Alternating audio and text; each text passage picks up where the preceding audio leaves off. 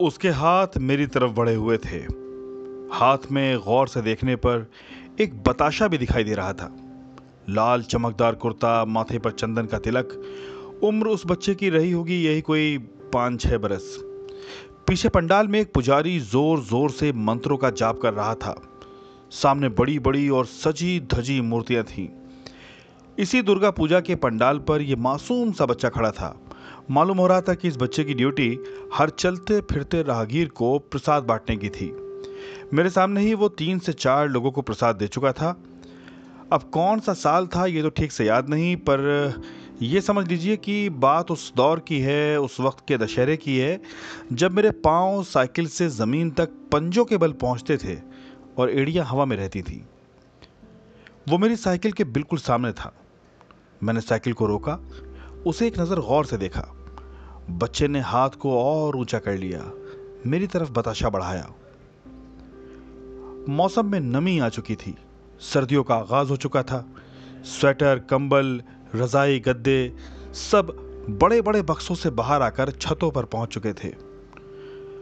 आप में से अगर कोई कभी दुर्गा पूजा के वक्त सुल्तानपुर गया हो तो आपको मालूम होगा कि इस शहर में बड़ी धूमधाम रहती है नवरात्रों में।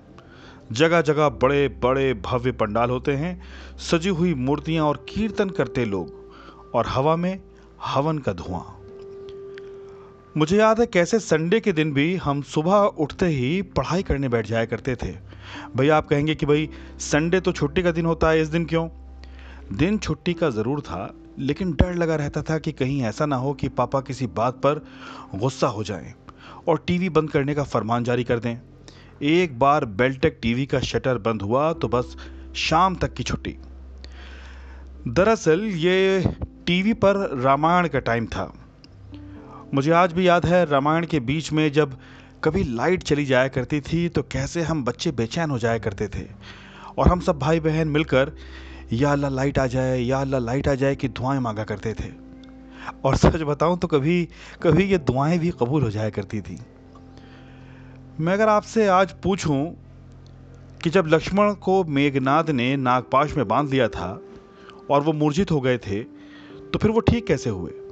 भाई, आप कहेंगे कि हनुमान जी की बूटी थी, पहाड़ उठा के ले आए थे, इसीलिए ठीक हो गए। लेकिन उस वक्त हमें यही लगता था कि दरअसल लक्ष्मण बूटी की दवाओं से नहीं, अलबत्ता हमारी दुआओं से ठीक हुए हैं।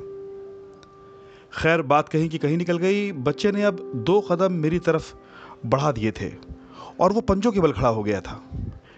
मैंने बताशा उसके हाथों से ले लिया।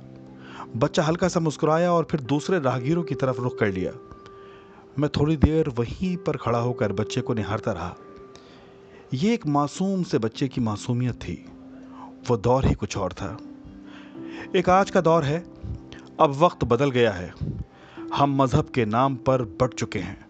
लड़ने और मरने पर आमादा हैं। आज अगर कहीं दुर्गा पूजा के पंडाल दिखते भी हैं तो रुकते हुए अजीब सी झिझक होती है।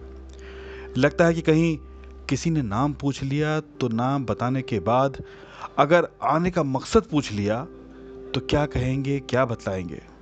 उन्हें कैसे समझाएँगे कि ये हवन का धुआँ, ये पूजा के पंडाल, ये आरती की गूंज और ये प्रसाद के बताशे, इन सबसे हमारी भी तो यादें वाबस्ता हैं।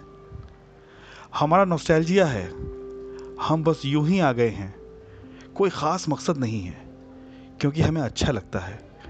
बस यूँ ही हमारे कदम इन पंडाल के सामने रुक गए हैं, बिना किसी वजह के, बिना किसी सबब के, बस यूँ ही।